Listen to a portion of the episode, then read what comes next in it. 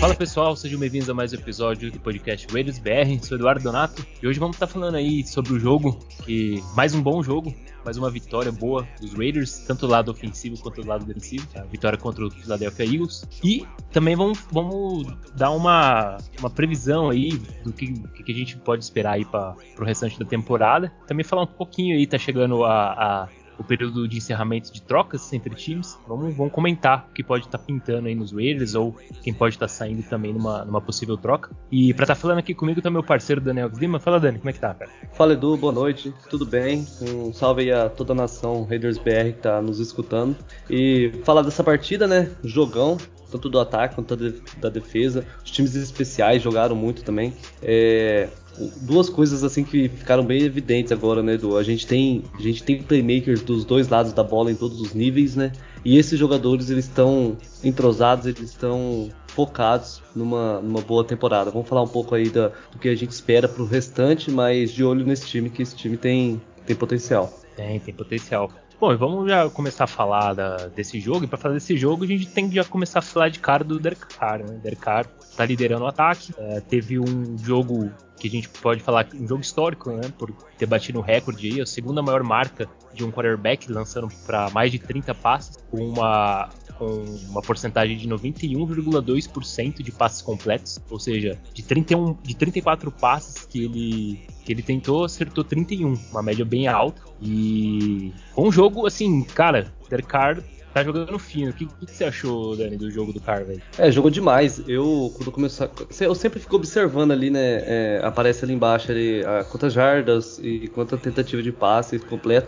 E ficou boa parte... Né? É, boa parte do jogo ele ficou com um a menos, um a menos que era só o, o da interceptação mesmo, né, que era, eu falei, cara, aquele passezinho ali da interceptação tá, tá deixando o negócio, não ficava cem por cento. E o que você achou é... dessa interceptação aí? Você achou que foi...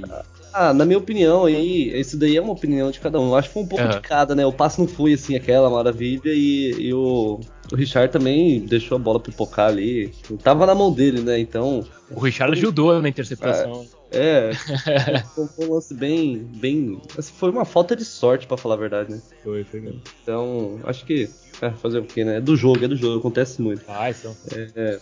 E o mais impressionante dessa marca aí é que o, o terceiro colocado é ele também. É um jogo de dois mil e dezoito do próprio Derek Carr.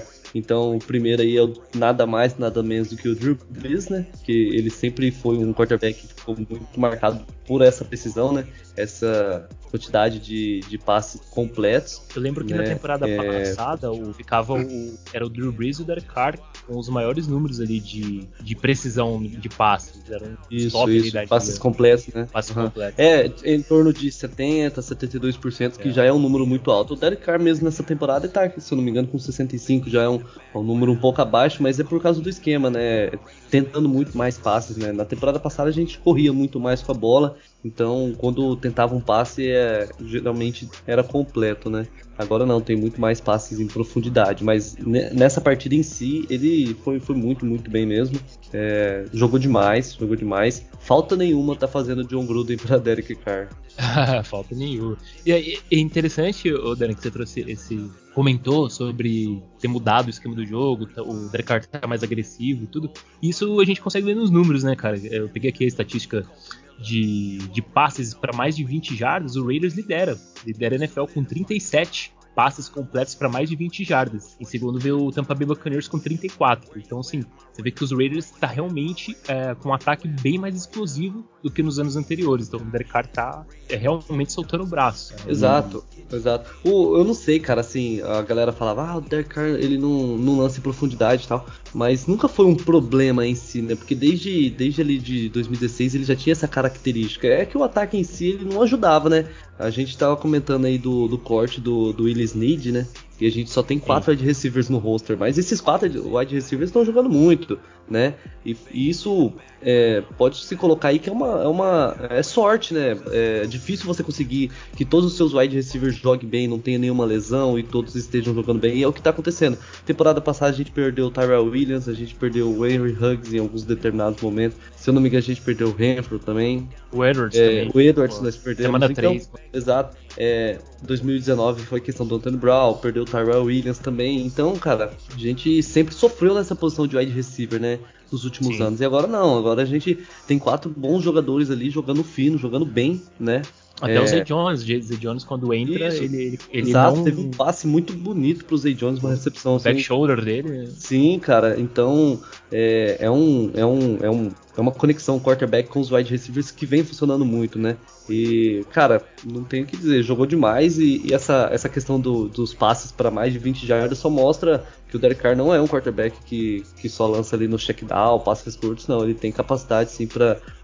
trabalhar com esses jogadores de, de velocidade como o Henry Ruggs e jogadores mais em profundidade mesmo. É, e aí combinado com essa precisão que ele tem, é, por isso que esse número é alto, né, esse número de, de recepções para mais de vinte jardas. Né? Você combina um quarterback que tem o braço para lançar é, é, mais de vinte jardas, aí, lançar em profundidade, e, e combinado a precisão do, do Derek Carr, então isso faz com que é, é, passes assim em profundidade entrem. E óbvio também a gente tem que, que dar os méritos para os nossos wide receivers, principalmente Henry Ruggs, que Henry Ruggs uh, tá numa temporada assim, a, a mudança da temporada passada para essa é, é, é algo impressionante, como ele melhorou a técnica dele, as rotas, como ele tá, tá muito mais apurado nas rotas, a velocidade dele tá, parece que ele tá até mais, mais rápido que a temporada passada.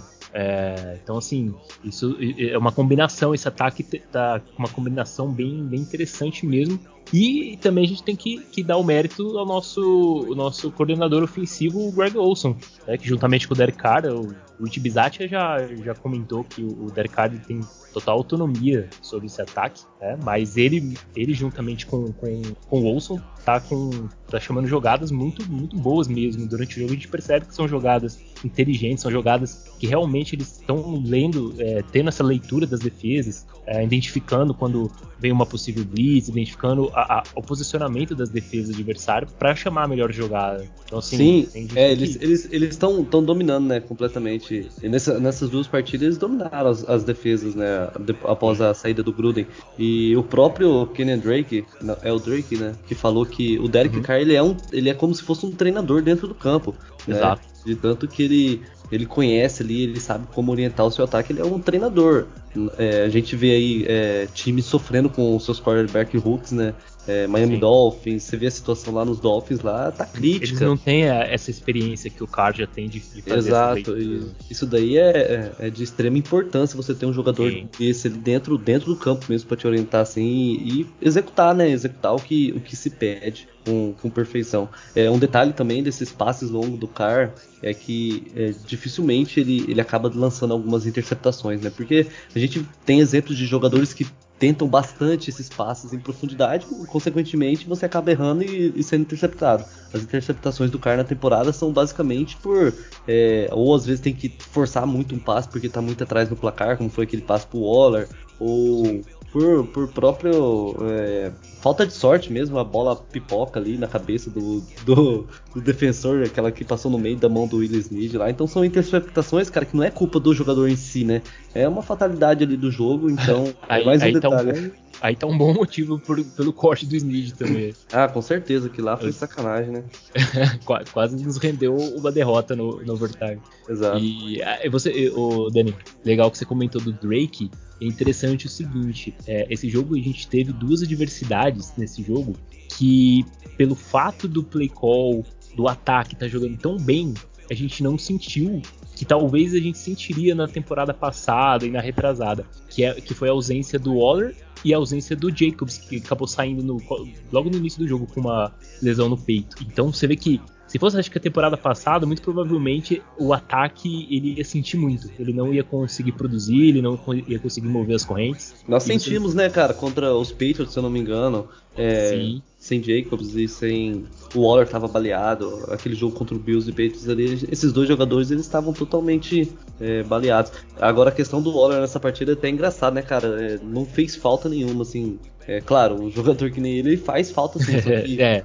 Foster Moreau apareceu muito bem, os outros jogadores, então é, é, é curioso, é né? Ver, é curioso, e é legal de ver a, a, a diversificação que o Carr conseguiu é, de passes nesse jogo. Se você, se você pegar todos os, os recebedores, todos que receberam passes, você vai ver que, que foi bem diversificado esses trinta e um passes que ele acertou. Então teve passe pro Force Moreau, teve passe pro, pro Renfrow, pro Edwards, pro Zay Jones, Jacobs também recebeu passe, o Ingold recebeu um Sim. passe bonito, inclusive, né, pra, pra garantir um first down de vinte e nove jardas, o, o Ruggs recebendo passe, o Richard, embora ele deu aquela, aquela espalmada na bola naquela, naquela hora lá, mas também Kenyan Drake. Então assim, o Raiders tá com um ataque é, com, com várias opções no ataque, e isso, e quando você tem é, tantos jogadores assim que estão funcionando, isso te possibilita você abrir mais o playbook, você ter mais opções de, de jogada. É, o ano passado a gente ficava muito preso às corridas do Jacobs e às bolas no Waller, e esse ano a gente tem um ataque muito mais completo, né? Um ataque muito mais... Uh,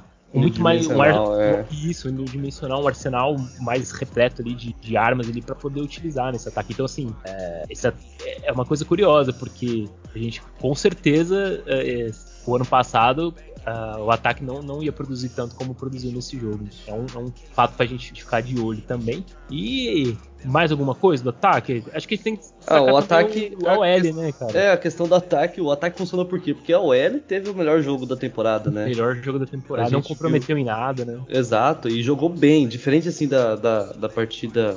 Agora eu não vou lembrar a última partida que nós jogamos. Sem Broncos, ser... contra os Broncos. Isso, contra os Broncos. Ela jogou muito. A contra os Broncos, Sim. ela não errou, né? Ela fez o básico ali, fez o com arroz, não errou. Beleza, foi um, uma, um bom, um bom de- desempenho da O L. Nesse jogo não, esse jogo ela foi muito boa, ela abriu mesmo o espaço, ela dominou completamente assim, a, a defesa, né? Conseguiu proteger o Derek Carr ali para dar tempo mesmo para ele fazer toda a jogada. Foi uma excelente partida mesmo da defesa, da, e, da defesa da O L. E, e, o, e o drive que saiu o touchdown do Kenyan Drake, nas duas corridas, antes do na, na corrida antes do touchdown e na corrida pro touchdown, o Leatherwood tem uma, uma participação muito importante abrindo o caminho pro, pro Drake, abrindo o gap ali. E ele tira uhum. o, Co- o, o Fletcher Cox. O Fletcher Cox é um dos melhores defensive tackles da, da N F L. Um cara muito experiente, um uhum. cara muito físico, forte. Ele já tem uma certa idade, mas ele é muito forte, ele é muito físico e ele é muito experiente. Contra um rookie, né? A gente esperava. Tanto que a gente comentou no, no episódio anterior lá, que a Dani é, é, veio falar com a gente, ela, ela comentava sobre isso. Que uhum. o Cox é, é o principal jogador daquela defesa. Era o jogador que... que podia fazer um barulho ali e, e dar uma dor de cabeça pra gente, e não, não foi o que aconteceu. Né? O Rookie conseguiu jogar bem ali a um ponto de praticamente quase que anular o Fletcher Cox. É simplesmente o melhor jogador deles da, da, da linha defensiva. Então, nesse jogo a gente tem que realmente tirar o chapéu, e a gente tem que reconhecer que essa mudança, né, de, de right tackle pra, pra right guard, pra ele, pelo menos pra evolução do jogador, tem feito muito bem, porque ele evoluiu muito depois que ele mudou pra, pra guarda. Para a evolução do jogador e da O L em si também, né? É, o, o conjunto ali, a execução melhorou bastante, t- é, tanto pro jogo terrestre quanto pro, pra proteção ao passe. E tanto o Leatherwood quanto o, o John Simpson, né? É, no momento Sim. que ele tem ali a primeira... Primeira vez que ele caiu ali, recebeu atendimento, que ele sentiu, cara, foi uma jogada muito boa dele, assim, ele domina mesmo o, o, o D L, abre caminho, assim, pra, pra corrida. E naquela, naquela hora ali eu falei, pô, na hora que a, tá encaixando mesmo a, a O L, a gente vai perder um jogador. Aí acabou que ele acabou voltando e depois ele saiu de novo, e até agora eu não sei qual que é o, o quadro dele, é, tanto não, dele quanto do Jacobs. Não saiu nenhum reporting. Agora vai ser difícil sair, né, porque se eu não me engano os caras, eles não, eles não treinam, né, eles não, não, não fazem nada durante é, essa semana. É, agora eles, né? fazem um, eles fazem um trabalho mais de recuperação. Né? Acho que eles têm folga, né, na baia agora. Tem, tem, tem uma folguinha de uns dias. Aham, uhum. Aí depois que eles é. voltam, aí que a gente vai saber mesmo o que, que, que de fato é o... As lesões da gravidade. Exato. Mas no geral, cara, esse ataque assim funcionou muito, e, muito bem mesmo. E teve a melhora do André James também. O André James exato, assim, exato. jogou bem, não, não vem errando snaps, coisa que ele estava errando bastante no comecinho da temporada. Agora ele já acertou, deve ter treinado pra cacete, né? Uhum. Ele errou tantos talvez snaps. Um pouco, talvez um pouco tenha sido mesmo que o Tom Cable falou, que é, eles estavam... É, errando pra eles mesmos, né, na questão do nervosismo ali e tal, uhum. aquela, é, aquela questão, isso atrapalha muito, né, uhum. então a partir do momento que eles conseguem controlar melhor, né, essa, essa euforia, essa, esse nervosismo, eles começam a performar bem. Exato, exato. Teve uma melhora significativa aí do, do André James, não errou mais snaps, também não, não cometeram, o, tanto ele quanto o Leatherwood, que eram os jogadores que estavam mais cometendo faltas. É, teve uma redução boa de faltas já nesse jogo. Teve, o, acho que o Leatherwood teve um holding, parece, teve um false start do, do James, alguma coisa assim. Mas foram poucas faltas comparadas. Foram pouquíssimas, eu acho que foram, foram uma falta pra cada um ali, tirou. Mas foi bem pouco mesmo. E aí eu, né? vou, eu vou ter que falar uma coisa nesse jogo aí. A, a, no comecinho do jogo, a zebra deu um holding do... Acho que foi do Leatherwood ou foi do Simpson. E aí depois, no, quando, quando o Raiders estava na defesa, teve um, um holding, não sei se foi no Yannick ou se foi no Crosby, acho que foi no Yannick. Clamoroso, todo uhum. mundo viu, menos o juiz, cara. É, aí ah, também o, o, o, o Crosby, ele, o Crosby, cara, ele tá jogando num nível em que toda jogada, se for, ou ele vai sacar o jogador, ou vão ter que marcar hold. Ele tá jogando um nível absurdo mesmo, então... Exato. O, Cro- o Crosby, eu acho que todo jogo ele toma holding que o juiz deixa passar, porque senão o, o time adversário vai tomar uns cinco, seis holding por jogo. É, cara, porque exatamente. Os caras, é, ele, ele é muito tá, rápido. Ele tá, tá, jogando, tá jogando demais o, o Crosby, cara. Vamos falar do, la- do lado da defesa aí, mas... Ah, vamos já falar então, porque acho que do ataque é isso. Ataque dominante, play call tudo certinho... Uh, Carr liderando bem, Drake uh, justificando, né, o, o contrato dele. A gente questionava uhum. um pouco no começo, será que valia a pena realmente? Tá aí a resposta, né? Drake, duas partidas fenomenais, tá sendo utilizado agora, coisa que ele não vinha sendo utilizado. Né? Uhum. Então, assim, acho que o ataque tá, tá no caminho certo, tá no caminho certo. Vamos ver agora contra... A gente pegou o, o Broncos e Eagles, dois times... É, não são times fortes, mas também não são times considerados fracos, times ali que... que são competitivos. Vamos ver nos, pró- nos próximos jogos aí como que vai continuar o desempenho de- desse ataque, principalmente da O L, que sempre é a nossa maior é, ponto de interrogação. A gente nunca sabe se ela vai performar bem ou não, mas tirando aí dos últimos jogos, ela, ela não comprometeu em nada, tá, tá dando um tempo aí pro cara poder trabalhar direitinho. Vamos falar da defesa então. E aí, defesa, esse jogo foi do, do Yannick, né? Não tem nem o que falar, né? Ah, cara, com certeza. Ele, ele jogou demais, é... Só que essa defesa, cara, ela, ela vem jogando bem assim, né? Ela, por causa dessa linha defensiva. É, o, que, o que essa linha defensiva vem pressionando o quarterback... É, é disparada a melhor linha defensiva da liga na pressão ao quarterback. Você pode pegar os dados, é, tem os dados mais... É, umas estatísticas mais avançadas, assim, que mostram quão absurda ela tá. A mais simples é que o, o Yannick lidera com trinta e oito pressões, né? É, todos os Eds da liga, e o segundo é o Maxx Crosby com trinta e seis. Em terceiro vem o Trey Hendrickson com trinta e seis também. Então a gente tem aí os dois melhores Eds em pressões da liga. E eu arrisco a dizer, na minha opinião, o, o Yannick e o, o Crosby são as, a, é a melhor dupla hoje de Ed da N F L. Não vejo nenhuma Sim. dupla de Ed que, que tá jogando tão bem quanto o, o Crosby e o Yannick. Uh, tem, tem alguns jogadores que estão jogando muito bem, tem o Myles Garrett, tem o T J Watt, tem o Joey Bosa mesmo, entendeu? Mas você não, uma dupla assim, que você fala, não, os, a pressão vem dos dois lados, é... É muito difícil você encontrar um time que consegue pressionar dos dois lados tão bem. E isso está acontecendo com, com a nossa defesa. Yannick e Crosby conseguem fazer a, essa pressão, deixando os quarterbacks bem desconfortáveis, desconfortáveis no pocket. Então, a gente sempre é, falava como faltava essa pressão para a defesa dos Raiders. O Raiders era muito é, ineficiente na, na questão de, de, de pass rush. E uhum. essa temporada aqui mudou completamente. Assim, saiu do limbo que a gente estava... Para um, um patamar que não tem nem como comparar. É outro, um patamar totalmente acima. Mas, é, na verdade, acho que superou a expectativa. A gente já tinha uma expectativa legal para essa linha defensiva. Só que eu acho que até o momento ela superou. Essa expectativa, essa expectativa. Ela, veio, ela veio um ano antes, né? Ela veio em dois mil e vinte, o que, o que não, não, não se concretizou, né? Mas em dois mil e vinte e um ela, ela ficou bem evidente. E isso, cara. A gente facilita... acreditou que o Malik Collins seria o nosso. É. Não, Malik Collins, né? A gente, a gente confiou numa baita evolução do Crosby e do, do Ferrell. Ferrell. O Crosby, ele, a, a evolução dele do primeiro pro segundo ano não foi muito grande, né? É... Acho, acredito que teve até uma pequena regressão. Exato, o negócio mesmo foi assim, ele já começou num nível alto, né? No ano de rookie ali, ele meio que manteve isso na, na sua segunda temporada e... Cara, teve um blackout nesse terceiro ano, Sim. né? Só que é, isso facilita demais o trabalho da defesa quando você tem uma, uma D L, porque a todo momento ali você vê o, o quarterback apressando o passe, é, tentando sair um pouco do pocket, e nas temporadas passadas a gente não teve isso, então ficava muito fácil para qualquer quarterback jogar contra a gente. A gente viu na estreia O Ted Bridgewater deitou e rolou, tudo bem. Era o Ted, era nos Panthers, é, tudo bem que a gente ganhou aquela partida, mas a gente já tomou trinta pontos ali daquele. Da, e de uma O L que é vista como. Era vista como ruim. Então, cara, é, ano passado pra esse ano mudou totalmente. Então, a, a, a pressão dos Raiders ano passado era praticamente zero, hein? Exato. E tem um bom trabalho também do interior da linha, né, cara? A gente não pode Com deixar de, de, de falar isso daí. Tem o, o jogador Solomon Thomas mesmo, cara. É, o jogador entra e já destrói, cara. Já... Que, que, que achado foi. É, que troca, na verdade. Eu comentei uh-huh. isso no episódio anterior, mas ter dispensado o Arden Key tra- e trazer o, o Solomon Thomas foi, foi um baita upgrade. E, e... e eu... O Ferrell acaba indo pelo mesmo caminho, né, cara? A produção dele é uma produção de Arden Key, é, perdeu Sim. posição aí pra, pra, por exemplo, o Solomon Thomas, que tá tendo mais snaps do que ele. Ele, fora o Yannick, é o jogador que mais pesa no, no cap da, da D L, né? Ou... Nesb deve ganhar um pouco mais, mas eu não, não me recordo agora, mas acho que é mais ou menos isso. É, sofre, cara. É, o, o, o Nesb ainda tá justificando, né? Ele é um Exato. Jogador que, mesmo ele sendo um jogador de rotação, é um jogador que entra. Tem, tem um lance, o, o Danilo, no, nesse jogo contra o, o Eagles, que eu ah. até... É, na hora eu, eu olhei se eu tava assistindo o jogo, assim, e eu reparei no, no Nesb, inclusive ele faz o tackle no... No, no Sanders, não, no Sanders não, o Sanders saiu machucado, eu não lembro se foi, em quem que foi.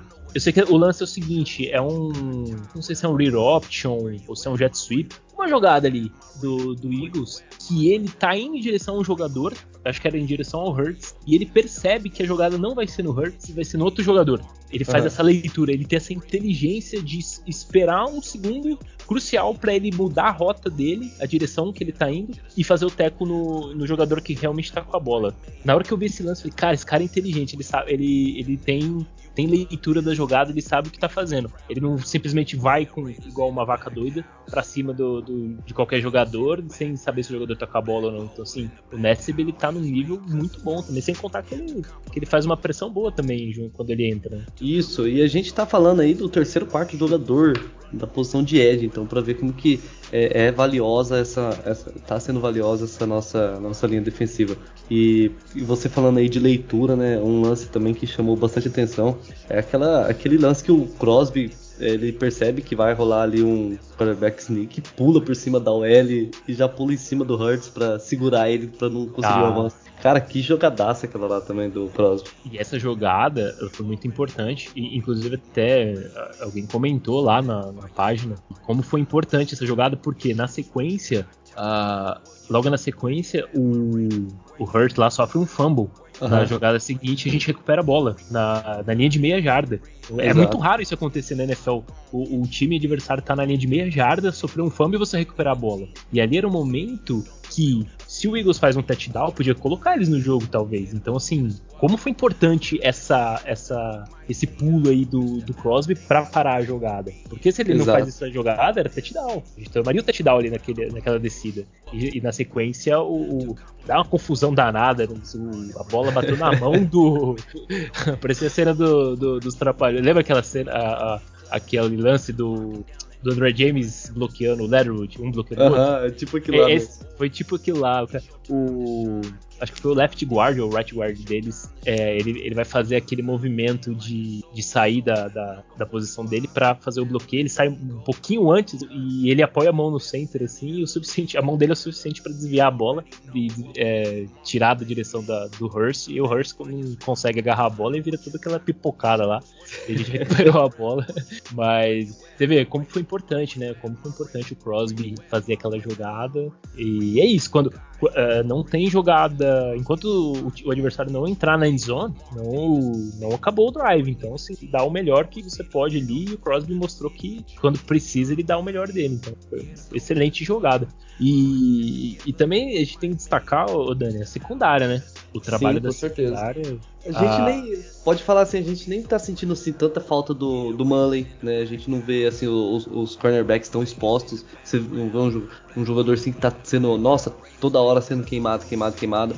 Ou, nem parece que a gente tem um rookie jogando de free safety, né? Que é o... Exato, o, o Merrick. Isso, parece... Ele pouco aparece na partida. Eu acho que o esquema em si, e a gente, o favorece. esquema em si, ele, ele favorece muitos jogadores e desfavorece os linebackers, né? Por mais Sim. que, que é, o Perryman vem jogando num nível absurdo, cara. E tanto uma ele, máquina de teco. Uma máquina, aquele cara, ele joga demais, joga demais. Joga muito. Ao lado do, do Leatherwood, do Leatherwood, ó, do Littleton, que vem jogando muito bem também. Esse, essa dupla, assim, eles estão jogando bem. O problema ah, é que o, o esquema em si não favorece os caras, então é, vai Deixa tomar um jarda terrestre, exato, exato, aí você vai tomar jarda terrestre, e aí, ah não, o problema tá nos linebackers, é, mas não, eles estão fazendo o trabalho deles. A questão é que o, o, o Gus Bradley prefere proteger o fundo do campo, proteger ali, evita, é, ceder pequenos avanços e em determinado momento conseguir parar o ataque, do que em uma jogada ceder o touchdown, é, é isso que acontece. Sim, o Raiders praticamente não toma big play. Não. Raramente você vê o Raiders tomar big play. Uh, na temporada passada, a defesa do Raiders tomava muita big play, muito passe. Essa temporada, pelo menos até agora, eu não, pelo menos não consigo lembrar de um... Uh, a única jogada que eu me lembro, assim, de cabeça, é aquele passe que, o, inclusive, o Kaitox estava marcando o, o Sam Watkins. Ah, é, o Sam Watkins, é, tá certo. É, no primeiro jogo contra os Ravens, uh-huh. eu lembro teve que uma... ele foi queimado ali numa, numa rota ali.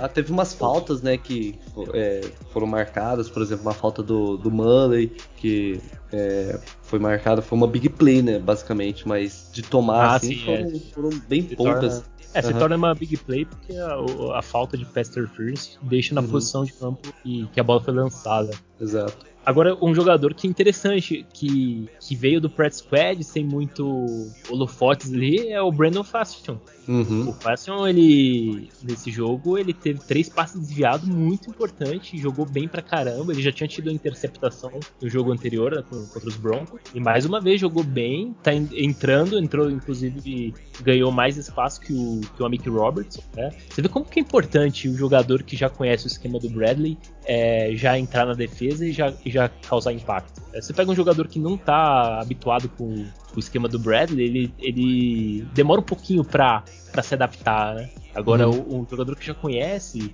rapidamente ele já entra, ele já vem, já chega nos Raiders já causando impacto. Então, assim, é interessante ver essa, essa conexão que os jogadores têm já com, com o Bradley, com o esquema de jogo do Bradley. Então, assim, o trabalho na secundária tá sendo muito bem feito, a gente não tem sofrido.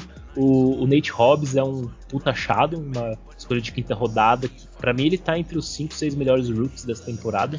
Eu acho que, assim, acho que a gente postou lá na página lá a questão do, dos rookies, né? É, ele é o segundo defensivo, né?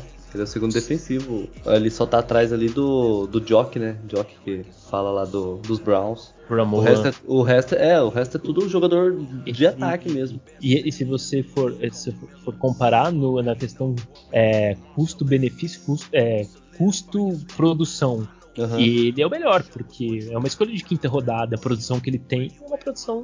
Ele seria fácil na primeira rodada, hoje. É, exato. Outro... Joga. Outro jogador, eu lembro ali no, nas primeiras semanas, ah, já pode dar o prêmio de, de defensivo Rook of the Year pro, pro Parsons, ele já nem apareceu na lista, entendeu?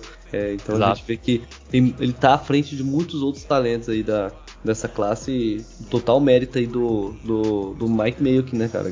Nosso guru do draft. Cara, o Mike Mayock, se, se, se realmente ele é o responsável... É, a gente acredita que ele é o grande responsável pelas escolhas de, de late round, né, que são as últimas escolhas do draft ali. O trabalho dele é fantástico. Isso, e, e é importante é, o, que esse trabalho de, de analisar os jogadores do draft, tudo, ele é feito muito antes. Essa semana mesmo, os scouts do Raiders estavam no jogo de Pittsburgh com Clemson.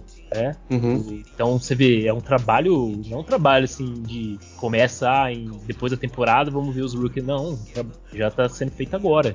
É, é muito importante ali esse trabalho que o Mayock e o pessoal do scout dele ali vem fazendo no, nos últimos drafts, e encontrar esses, esses jogadores que não, não são tão badalados. É, assim. Não só encontrar, né, Edu, mas conseguir é, evoluir eles, né? É, a, gente, evoluir, né? a gente viu aí, a gente tinha talentos, né, em várias outras temporadas que não conseguimos evoluir. É, a gente tem o Romilus, né, que é um baita treinador experiente, o Gus Bradley também, e esses caras, eles tendem a ser, a conseguir evoluir esses jogadores, né, então se junta um talento que com, nas boas mãos pode ser um playmaker, tá, é, é animador, né, bastante animador. Sim, sim. Bom, e, e outro jogador pra gente destacar também nessa defesa é o Hayward. Hayward totalmente seguro na, nessa secundária. Ele é o pai da secundária. Nem, dá, nem vejo esse cara no jogo. Ele, cara. ele não, sai, não, na, ele não sai de nada. Ele, ele não Exato. sai de nada, cara. Ele não sai de nada. Acho que ele cedeu aí, sei lá, pouquíssimas jardas. Por jogo aí ele quase não cede nada. Não cedeu nenhum touchdown. Cara muito seguro. É, é, foi... De verdade, foi o movimento. Acho que foi o melhor movimento. Óbvio que o do Yannick, o do Ngakoue é o, foi o, o movimento da free agency, mas acho que o Hayward é o, juntamente com o Yannick, são os dois melhores movimentos que, que o Raiders fez para essa defesa, que elevou o nível dessa defesa no nível que está hoje. Hoje o Raiders está. Se, se você pega assim as notas da, do Pro Football, você pega as estatísticas do, dos Raiders e individuais dos jogadores mesmo, você vê vários jogadores do Raiders ali no, no, no, no topo da Da, de várias estatísticas. Você tem Exato. o Hayward, você tem o Hobbs, você tem o Perryman, uh, você tem o Corey Littleton é, liderando várias estatísticas, você tem o Maxx Crosby, é, o Ngakoue, você tem vários jogadores ali, coisa que do, o temporada passada, sei lá, não tinha ninguém, na verdade. É, foi como foi o que eu disse no, no início do episódio, cara, a gente tem playmakers nos três níveis dos dois lados da bola.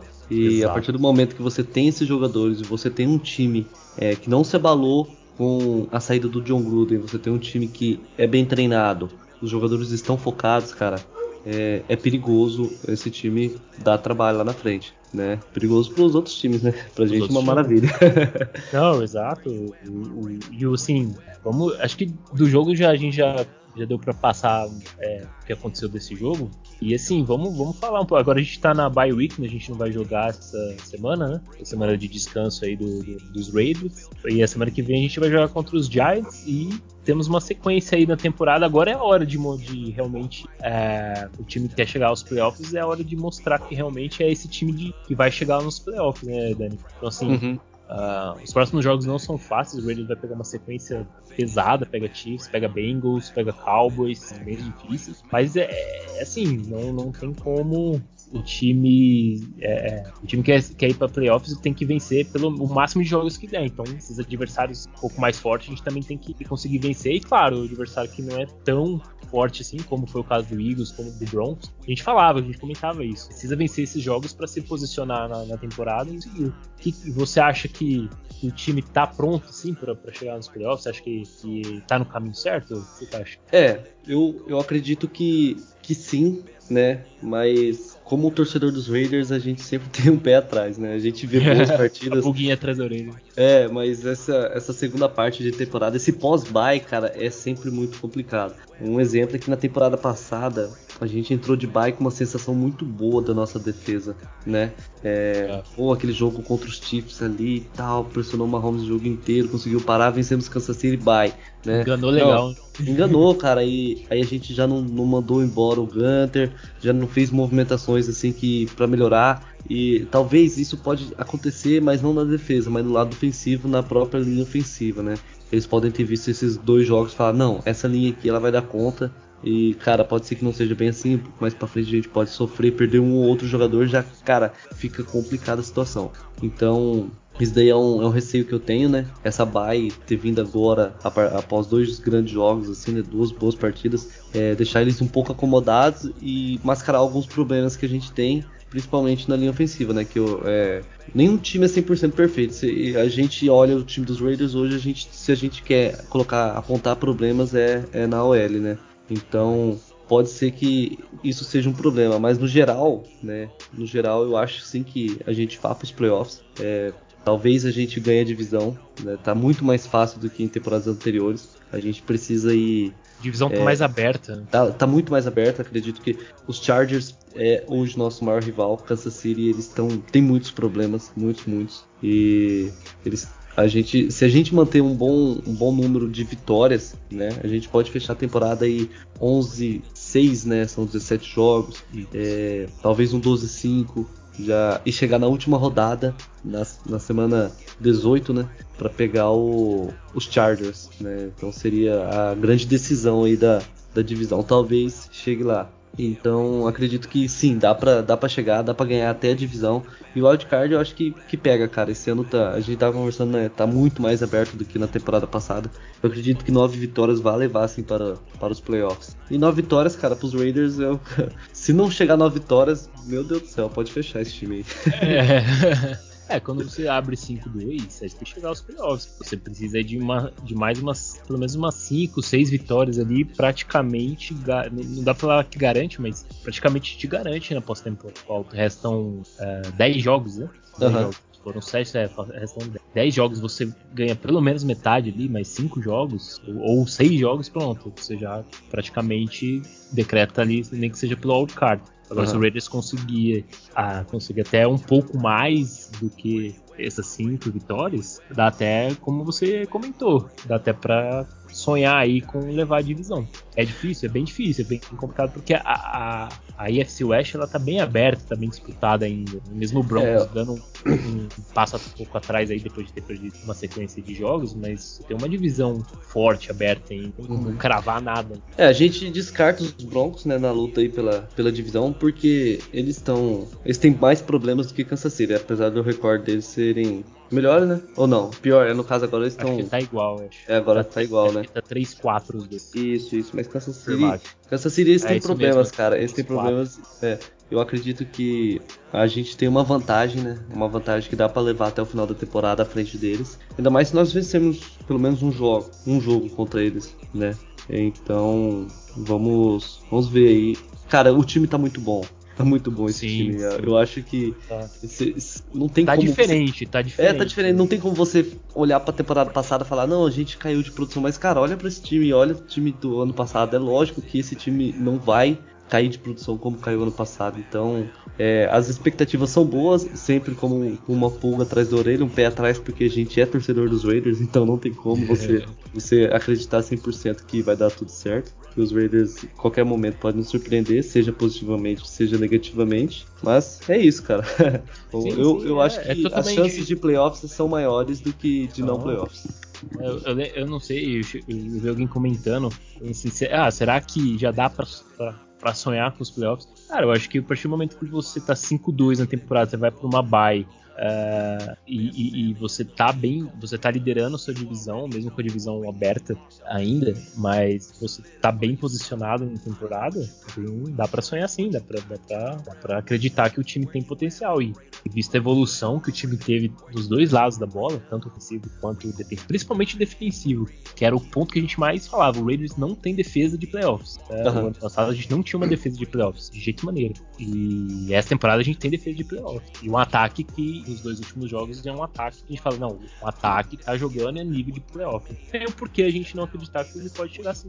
A questão é, é realmente o time corresponder aí nos, nos próximos jogos. Vamos ver. O próximo jogo já vai dizer tudo. A gente vai pegar um adversário teoricamente mais uh, abaixo. Não dá pra falar que é fácil. Eu sempre falo aqui, né, que esse jogo fácil na N F L. O jogo ele pode se tornar fácil igual o Eagles. Não era um jogo fácil, a gente sabia que não ia ser fácil, mas o jogo, como o Raiders jogou muito bem, ele acabou se tornando um jogo fácil. Jogo mais tranquilo. Tudo depende do que vai acontecer no jogo, do play call do jogo, do game, do game plan do jogo, tudo mais. Então, assim, já é um jogo pra gente voltar da bye e já garantindo essa vitória pra também chegar bem contra essa City. Porque a gente sair lá no jogo contra a City, a gente chegar seis a dois, conseguiu arrancar uma vitória contra os Chiefs, aí a gente fica bem, bem posicionado mesmo pra, pra chegar nos playoffs. Não só nos playoffs, né, cara? Porque hoje ninguém tem mais vitória do que os Raiders na divisão, na conferência, né? Sim. Tá todo mundo embolado ali no cinco a dois, mas ninguém tem seis a um. Pra exato. Começar aí. Então, se a gente vence os Giants e vence Kansas City,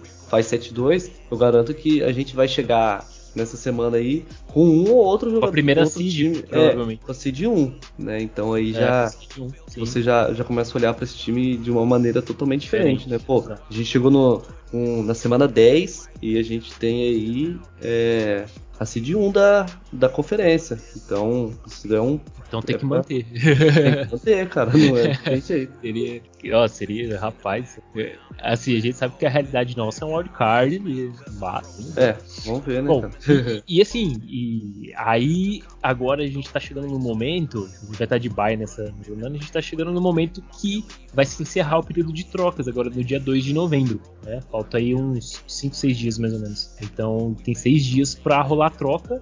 E vamos falar um pouquinho sobre, sobre possibilidades, Dani, porque as possibilidades podem ser tanto a gente indo no mercado para fazer uma troca por algum jogador, quanto oferecendo algum jogador, né? Trocando um jogador do nosso roster para outro time garantir alguma é, escolha de draft e tal. Vamos comentar do, qual, das nossas expectativas e acho que a gente tem que começar já falando do Ferrell, que é o, acho que o jogador mais... assim, dos Raiders que mais tem essa possibilidade de, de ser trocado para algum, alguma equipe que esteja precisando aí de um, de um edge, de um defensive end. E aí eu já te pergunto, quero saber a sua opinião aí, é, Ferrell, se chegar uma proposta aí, troca, não troca? O que você acha? Então, cara, é, a gente nunca se sabe o que, que passa, né, lá na cabeça do, dos G Ms, lá do staff. Talvez eles vejam, vejam um jogador como um jogador de potencial, porém tem jogadores à frente hoje, né? É, eles veem Crosby, Ferrell, é, Ferrell Nesb, o Yannick, até mesmo Yannick. O Thomas à frente dele, então fala, não, você vai ter menos snaps hoje, mas nas próximas temporadas você tem chance de, de evolução, né? Isso é, um, é uma opção. A segunda opção é que não, eles, eles acham, pode achar que o contrato dele é pesado, pode conseguir um bom valor de troca, por quê? Porque o jogador é um jogador novo, tem potencial de evolução, né? Então, sim, tá em ano de calouro, mas, cara, é difícil dizer, né? É, ele é um dos jogadores que podem sim ser envolvido em alguma troca. Olha, eu, eu vou... Assim, minha opinião é a seguinte. Aparentemente, me parece que o Ferrell, ele não, não é um jogador que... que que o staff tá querendo contar, é, não só para esse ano, mas para o ano que vem também. Uhum. E tem esse motivo que você disse, a questão, o cap hit dele para dois mil e vinte e dois é pesado, é alto, é alto em comparação ao que ele produz. A gente tem que uhum. sempre ter essa relação produção e valor. É um jogador que tem um, uma produção muito baixa, ele tá tendo uma produção, como você comentou aí no começo do episódio, de Arden Key, e ganhando uhum. um salário aí, de, né, de um... Hayward, por é, exemplo. É, mais que o Hayward, gente, eu acho que ele ganha mais Hayward se jogar. Então não dá, né? Não dá pra você ficar com um jogador também que não... Agora, se você pensa pelo lado da profundidade, do jogador que tá ali, que, queira ou não, ele, ele tem comprometimento com a franquia e tudo mais, é um jogador importante. Mas se o staff já não... já pensa em não mais contar com o jogador, eu acredito que se chega uma proposta de troca interessante, eu acho que eles puxam, pode puxar o gatilho aí. Agora, a questão de troca pelo Ferrell, o pessoal até estava comentando lá no grupo, teve uma discussão, ah, com que escolha que, que ofereceriam, uma, uma segunda, uma terceira, uma quarta escolha, e cara, sendo bem realista, uma sexta escolha é muito, hein? Sendo bem realista. Não tem como, não tem como. É, é, é, a questão é a seguinte, é, a, o, o time oferece uma, uma pique de acordo com a produção do jogador, do, como o jogador está sendo utilizado e qual é a produção do jogador. O Ferrell não tem produção para pedir uma quinta rodada para cima. Tem que ser uma, uma quinta rodada, já seria muito, seria um, uma baita troca, eu acho, uma quinta rodada pelo Ferrell. E... Ah, concordo, concordo. Não, eu é. acho que acho que até uma, ah, sei lá, os Raiders, eles gostam de fazer troca tipo assim, tu me manda uma quarta aqui, eu mando o jogador e uma sexta, entendeu? Então, uma, ah, uma quarta pelo Ferrell e uma quinta, é, aí, entendeu? Aí você tocou num ponto que aí a gente já até fala de um rumor que o Raiders entrou em contato com os Steelers para ver a situação do, do Melvin Ingram. Então, o uhum. que, que que acontece? Talvez você faz uma troca envolvendo o Ferrell com o Melvin Ingram e mais uma escolha de, de, de draft, entendeu? Pode rolar também. É, você, você troca um jogador de mesma posição, porém, você troca um jogador que tá com uma... O Melvin Ingram, na verdade, já era um alvo dos Raiders na, na pré-temporada, né? Na, na off- uhum. Porém, o jogador não tava cem por cento saudável. Então, o motivo do Raiders não ter puxado o gatilho no Melvin Ingram, mas era um jogador que tava no radar dos Raiders. Só que agora ele tá, ele tá cem por cento saudável e tá jogando bem no Steelers. Agora uhum. precisa ver o quanto que o Steelers está disposto a trocar esse jogador, né, o quanto eles querem tentar colocar esse jogador e qual pick de draft eles gostariam de ter para esse jogador e se eles aceitariam também envolver o, o Ferrell talvez nessa troca ou, sei lá, algum jogador. É, para os é. Steelers seria interessante, porque eles estariam pegando um jogador do futuro, né? É, talvez alguma outra escolha de draft. E a gente estaria pegando um jogador mais pronto, porque a gente tem um time mais pronto, um time que briga esse ano. Os Steelers não, né? É, um, é um, uma equipe que, que para a próxima temporada já deve ir atrás de um quarterback. Então tem toda essa questão. Pode ser que ah, sim exato. que aconteça, né? Mas eu, eu acho, Edu, assim, que é, eu, não, eu não sei. Acho que hoje a nossa maior necessidade seria do lado ofensivo, né? Linha Ali, ofensiva. Linha ofensiva, talvez um wide receiver, né? Porque a gente tem quatro wide receiver no, no time. E, exato, e se a gente perde um ou outro desse... É, aí, é aí natural, eu... cara, é natural, né? O difícil é você não perder. O, o normal é você perder um ou outro. E, e aí, fica, aí fica uma questão também, porque a gente não sabe como o Sneed saiu, a gente não sabe... Assim, eu tenho quase certeza que vai, vai, vão ter que colocar um wide receiver aí, né? Então, uhum. assim... Não vai ficar só com quatro wide receivers. Não dá nem pra ficar com só quatro wide receivers no, no, no roster, né? Na verdade, cinco já era já pouco. Geralmente eu geralmente ficou com seis. Mas, mas enfim, o, até porque o Raiders tá com quatro running backs no, no roster. Não sei o que, que, o, que, que vai ser feito aqui pra frente. Ah, aí fica um questionamento. Será que eles vão subir alguém do Press Squad que jogou é, bem ali na pré-temporada, mostrou que tem um certo potencial, que é o caso do, do Dylan Stanner e do D J Turner? Então, assim, não dá pra saber. Ou então, será que o Raiders está disposto a fazer uma troca aí por algum jogador? Que... Pelo menos um jogador desse pra retornar a punch, né? Então, o wide receiver sempre tem bons nomes pra, pra troca. Então, vamos ver, talvez algum nome surja. Não, nem, me, nem me arrisco a dizer algum nome. Poderia até falar lá do Brandon Cooks, do, do Houston. O Houston vai ser um dos times que mais vai trocar jogador, provavelmente. Pra uhum. pegar bastante escolha de draft. Eles têm capital de draft também pra, pra negociar pro ano que vem. Mas... Não sei, será que o Raiders eh, puxaria um gatilho, por exemplo, no Brandon Cooks? É um, é um excelente wide receiver. Será? Porque assim, John Brown e o, o Sneed foram embora porque eles queriam ter mais, mais tempo de, de jogo, né? Queriam ter mais, ter mais alvos ali e não estava tendo. Uhum. Muito pela evolução do, dos nossos rookies. Então não sei se também o jogador... Esse jogador também estaria disposto a ter menos alvos do que o Ruggs, o Edwards, tudo, tudo, uma, tudo depende. Ah, e aí... Ainda analisando um pouco aí do lado dos Raiders, de jogador que pode, pode ser trocado. Na verdade, eu acho que assim, o único jogador que eu vi uma possibilidade alta é o, o Clelin Ferrell. Mas tem alguns jogadores também que pode acontecer, viu, Dani? Que é o caso, pra mim, o Damon Arnette. É, o pessoal até brincou, falou, ah, mas quem que vai, vai dar pick de draft no, no Arnette? Sempre tem, cara. Sempre tem alguém que, que tá com problemas na área e precisa de um jogador. Quero ou não, o Arnette é um jogador novo ainda. E talvez ele precise, assim como o Ferrell, talvez o Arnette precisa de um novo começo ali, um novo time, um novo esquema para poder evoluir. Talvez no Raiders não seja o esquema ideal para eles também. Então, sim, talvez se vir uma proposta aí pelo Arnette, talvez o Raiders aceite também. É. Eu acredito também que vai ter oferta de, de troca pelo Marcus Mariota, só que eu acho que essa o Raiders não vai aceitar nenhuma oferta, porque é fato que vários, vários times na liga precisam de quarterback. Então, assim, uhum.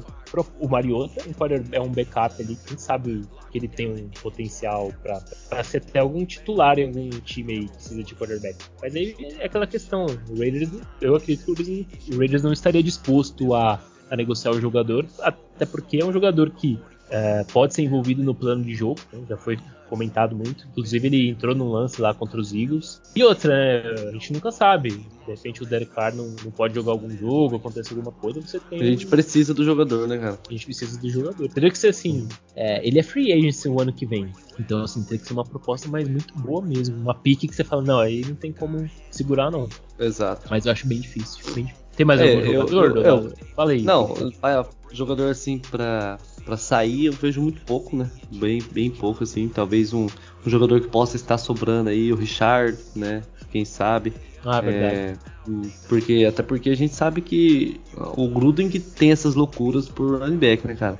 Então, agora que o, o Gruden saiu aí, pode ser que eles peguem e comecem a olhar para outros lados e ver a necessidade de diminuir essa questão do roster dos, é. dos running back. Sobre pro Richard, né? A gente tá com quatro. Exato. E... E continuo achando que a gente precisava de reforço na, na O L, né? Eu acho que pelo menos pra profundidade, né? Talvez um tackle é, mais é. experiente, um guard. Então, mas aí a O L é o seguinte, eu acho que se tiver no mercado aí pra, pra troca algum O L ah, por uma pick que não seja tão alta, e que não comprometa tanto o cap, eu acho que, que é bem, bem possível que o Raiders faça uma troca por algum O L. Talvez algum... Geralmente vai ser de times que não tem... Quando a gente fala em troca, nesse período de, de deadline, são jogadores que, de times que muito provavelmente vão estar de fora dos playoffs. Porque time que, que tem chance de playoff é, são times que vão procurar troca, troca né? vai, vai procurar trazer jogador. E os times que já não tem tanta chance de playoffs vai procurar negociar para transformar aí um, um, esse jogador na troca em um capital de draft. Então tem que procurar times como o Jaguars, Falcons. O Falcons ainda briga um pouco, né? Mas uhum. Jets. Uh, Houston, Houston Texas. Houston vai trocar muito jogador, cara. Eu vejo o Houston Texas trocando uns quatro ou cinco, pelo menos. Kansas City é... Chiefs. é, ainda não. Ainda não. Na verdade, o Chiefs eu acho que vai capaz de até ir um pouco agressivo e tentar umas, umas duas trocas pra resolver os problemas que eles estão tendo, principalmente na defesa. defesa. Mas enfim. Ah, tem alguns bons O Ls. Por exemplo, no Philadelphia Eagles mesmo, não sei como que tá o, o André Dillard. É o, o Teco, ele é um bom Teco ali, eu não sei como ele tá a questão de se ele tá saudável, sempre que tem essas questões também, saber se o jogador tá cem por cento saudável, porque não dá pra trazer jogador bichado também pra depois ficar sofrendo com lesões, ele já, já sofre com lesões durante a temporada, e já traz um jogador que também não tá conseguindo se manter saudável, é ruim. Exato. É, vai ser interessante também a gente ver o Incognito, né, ver se ele vai conseguir voltar aí, então tem uma especulação de que ele pode estar tá pronto aí para as próximas semanas. Né? Tomara, né, cara? Tomara, assim, é, pelo menos jogador... que ele esteja ali, é, por ali, é, nem que ele jogue, né, cara, mas é, esteja na, apto a jogar.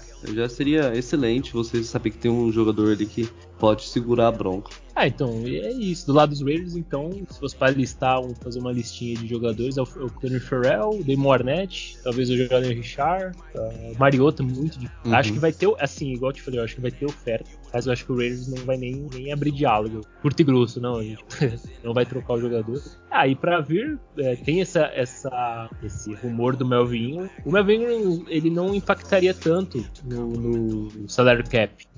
Só para você ter uma ideia aqui, ó, eu puxei aqui, ó. O impacto dele é de um milhão, uhum, né, no, no salary cap. E em dois mil e vinte e dois, dois vírgula três milhões. Talvez seja um jogador pra, né, uma... O que, que você daria pelo Melvin Ingram? Que pique de draft? Ah, cara, eu sou horrível nesse... Sei lá, acho um... que uma quarta rodada dá pra... É, por aí, uma quarta arrastar. rodada. Acho que mais que... Acho, acho que de terceira pra, pra cima não, mas uma quarta, quinta rodada, acho que vale sim. Um jogador muito veterano, né, cara? É. É, pela idade, eu não sei quantas coisinhas ele tem, talvez uma quinta rodada. Jogadores mais velhos geralmente não... É difícil o jogador mais... A não ser que seja um puta playmaker, seja um, sei lá, um Aaron Rodgers da vida aí. Aí vale uma pick bem alta, primeira rodada, inclusive. Mas quando é jogador uhum. que já tá em uma certa idade, um jogador que não... Ainda mais nessas posições de edge, posição mais física, é quinta rodada no máximo. Quarta ali é o estourando. Exato. Bom, mas é, é, é um movimento que pode acontecer, a gente... A gente ficar de olho aí, porque a gente sabe que o Bradley, que o Melvin Ingram já jogou no esquema do Bradley, não seria nenhum... Isso pode pesar, isso pode pesar bastante, né, essa questão do... Ah, isso já pesou do, na troca do jogadores que já jo- É, dos jogadores que já, já jogaram com o Bradley, né. E você vê como é interessante, o, o Carolina Panthers tinha assinado na, no período de free agents com o Deshaun Perryman, fez um contrato bom, tudo, com, com o Perryman, era um linebacker que, que eles tinham uma confiança ali que ia jogar. E aí ele sofreu uma lesão ali no começo da pré-temporada, perdeu um tempo de, de training camp. Os Panthers praticamente abriram mão do Perryman, falaram, oh, o jogador não tá pronto, ele não aprendeu o esquema ainda, a gente uhum. acredita que ele não vai estar tá pronto pra, pra jogar no esquema do Panthers.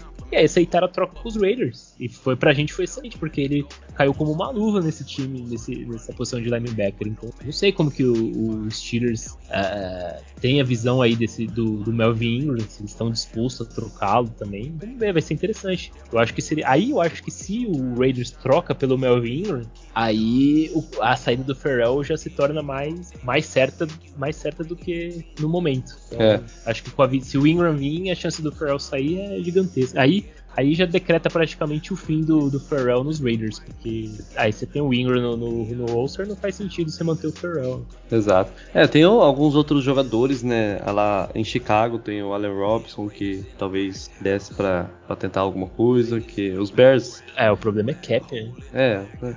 Os Giants, tem alguns bons wide receivers, Seahawks... Nunca se sabe. É, então, assim, é, nunca se sabe, pode rolar. Um... Alguns vão falar assim, ah, vocês estão falando de wide receiver, tem o Odell Beckham Júnior lá, do... só que isso aí não dá, isso é diva demais. Né? É, é, é. Eu não, eu não gostaria, não. Não, eu também não, né? E os Browns, eles estão quatro a três, né? Tipo, por exemplo, os Seahawks estão dois a cinco, né? Então... Sim. É, é tudo uma questão, assim, de... Tem o Lions também, o Lions tem bons jogadores, viu? Uhum. Coitado do Lions. Então, o Lions é um time que joga... É aquele... É, é dos, dos times que estão ali na, na parte de baixo da tabela, mas acho que é, um ti, é o time que joga um pouquinho melhor do que o, os outros, mas não consegue ganhar de jeito nenhum. Eles quase ganharam lá uhum. do, dos Ravens, quase ganharam aí, não sei de mais de quem. Perderam por uma aposta lá, por um field goal. É. Mas, e talvez tenha algum jogador também de, desse, do Lions que possa, algum O L, algum, alguém de defesa que possa. É questão de vamos ver o que vai, vai rolar aí nos próximos dias. E aí a gente comenta depois que... rolar as trocas, a gente comenta, se tiver alguma troca ou alguém saindo, alguém chegando dos Raiders, a gente vai comentar também, a gente acha. Beleza. Acho que é isso, né, de, de troca aí pra falar, acho que são esses jogadores mesmo que a gente tá mais ou menos prevendo aí que pode ficar, beleza. Mais alguma coisa que acrescentar aí, velho? Não, não, tô só isso mesmo. Beleza, então. Então deixa aí seu, seu abraço aí pra, pra nós. Valeu, galera, valeu a todos que nos escutaram. É uma ótima semana de descanso, curtam e a, a N F L sem se estressar com os Raiders, sem sofrer, sem fortes emoções. É, eu mesmo não quero nem ver a N F L essa semana. Eu vou, vou, tirar, vou tirar uma baia assim de tudo, dos jogos, de tudo. Olá. Mas, é, pô, como é bom às vezes você dar uma, uma esparecida do, do futebol. Não, tem que assistir. Tem que assistir, não, tem acompanhar, que... acompanhar ali principalmente os rivais, né? Dar aquela secada, secada básica nos é. Chargers e tal. Principalmente, né, que é o nosso. Se eles perder, já fica melhor. É Nossa, Se é, eles ó. perder, a gente continua líder. É, mas é isso. É. Eu torcer contra os Bengals, nunca achei que eu diria isso, mas secaria um pouco os Bengals. Mas valeu, galera. É, um abração a todos aí e até, até o próximo episódio. Maravilha. Bom, então é isso aí. A gente deu uma passada aí no, no jogo contra o Eagles, uma vitória importante, boa vitória aí do, dos Raiders. É, falamos um pouquinho também, né, da, da, do que esperar aí pro...